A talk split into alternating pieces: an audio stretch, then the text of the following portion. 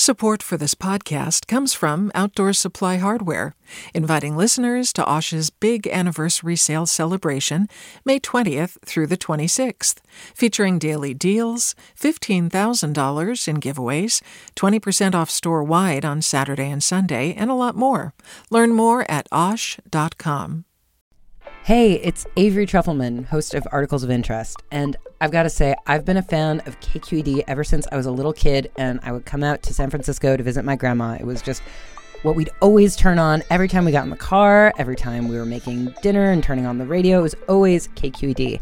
And then over the years, I've become a massive fan of KQED podcasts because this is local reporting at its best. These are answers to questions you've always wanted to know, interviews with exciting, unusual voices, necessary journalism, all told with love and care and artistry. And did you know that a majority of KQED's funding actually comes from members? It's just people like you and me supporting the programs they love while also getting access to cool events, behind the scenes footage, and so much more. If you want to sign up and be a part of this amazing community, visit donate.kqed.org slash podcasts to become a member today. That's podcasts with an S.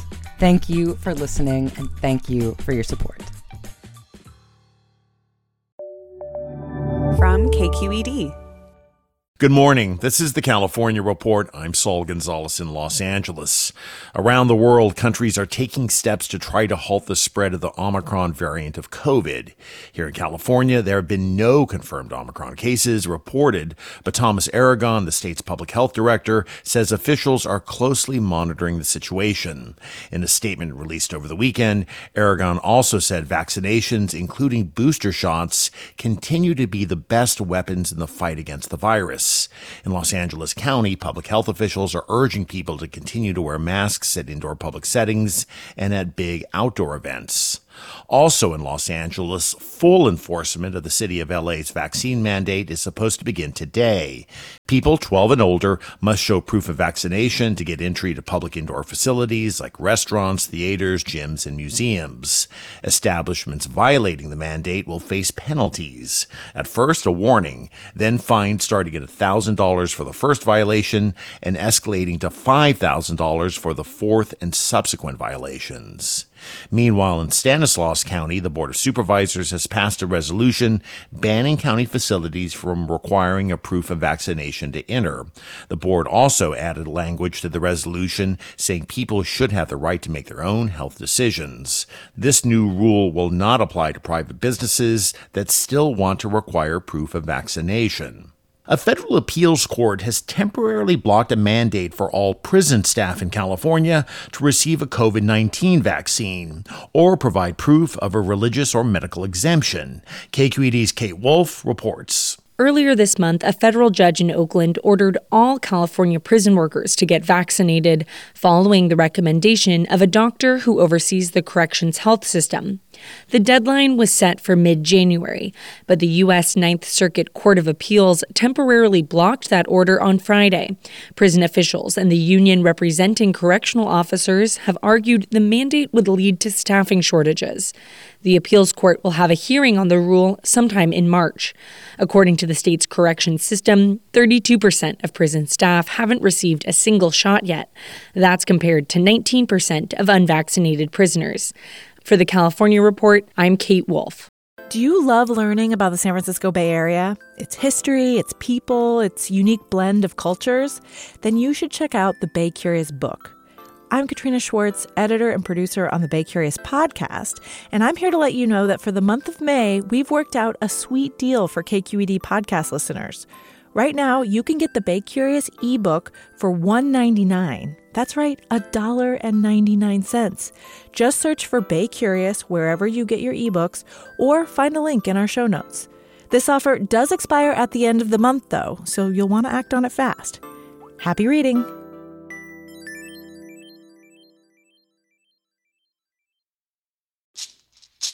Hey, it's Glynn Washington from Snap Judgment.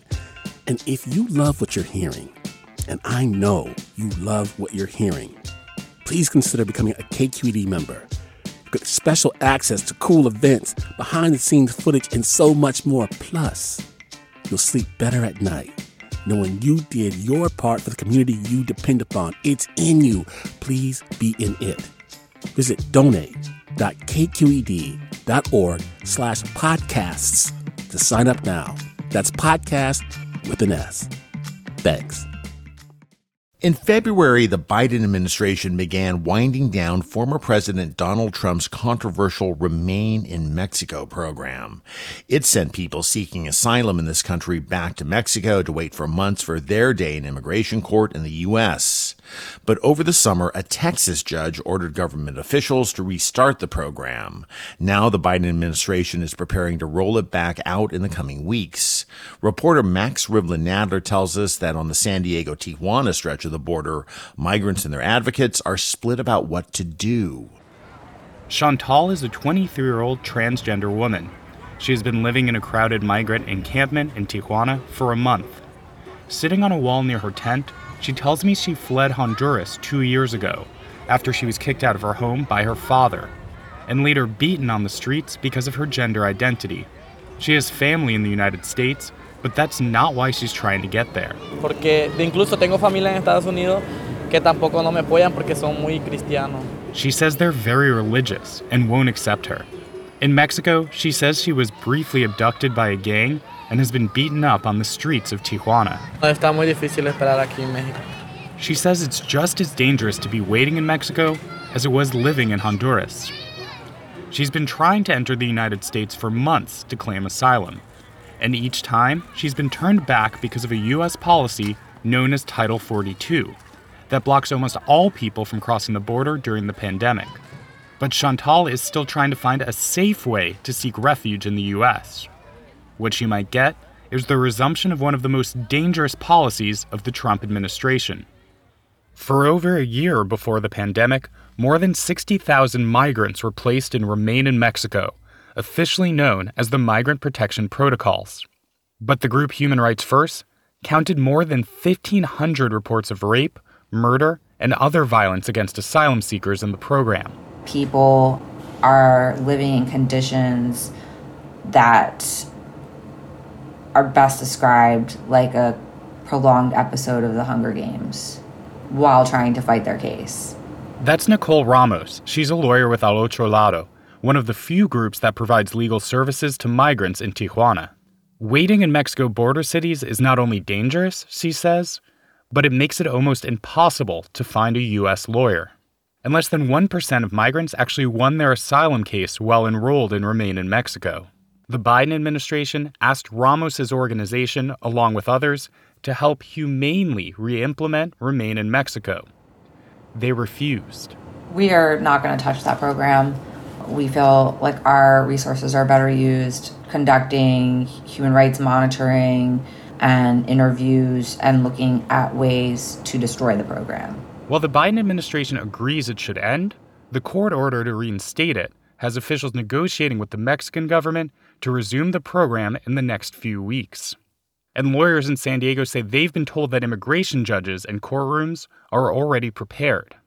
Kate Clark, a lawyer with Jewish Family Service in San Diego, says this leaves legal service providers in a difficult spot. You can't make an inhumane program humane. That's the hard line for us. But once migrants are placed and remain in Mexico, she says there are a few ways lawyers can try to get them out of the program and into the U.S. to continue their asylum case. Whether in the future we're involved with submitting parole requests, that's sort of um, for us to consider.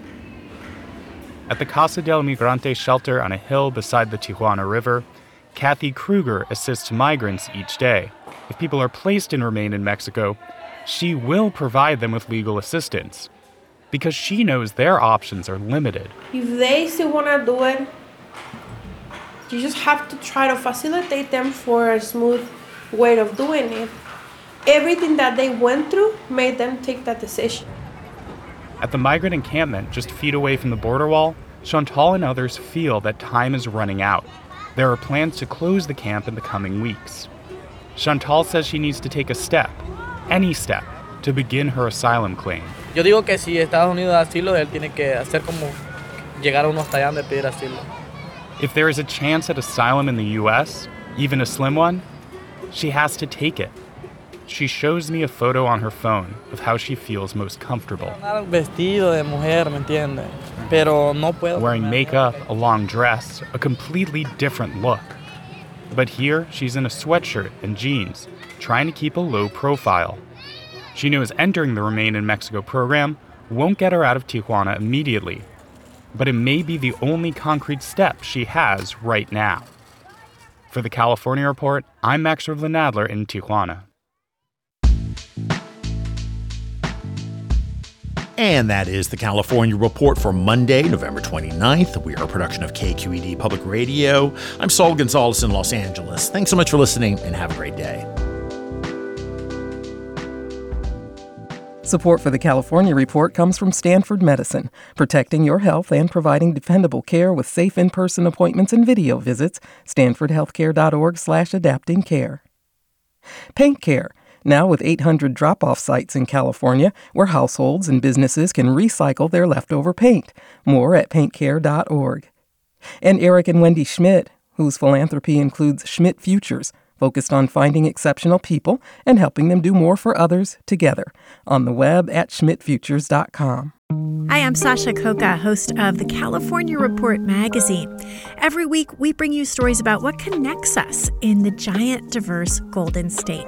Because what happens in California changes the world. I love this place. We were once seen as like the place to be, California. The land of milk and honey. That's where you go to Sunshine State, but we just have challenges right now.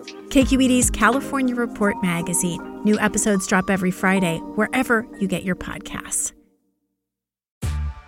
Hey there, this is Brittany Luse from NPR's It's Been a Minute. KQED's podcasts like The Bay, Bay Curious, Mindshift, Right Nowish, and more all tell the stories of the Bay and beyond with reliable, human centered journalism.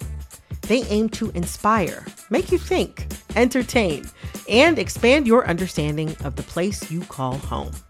Here's how you can support podcasting at KQED. Showing your support is easy, and you can join Brittany in supporting KQED Podcast too at donate.kqed.org slash podcast. That's donate.kqed.org slash podcast.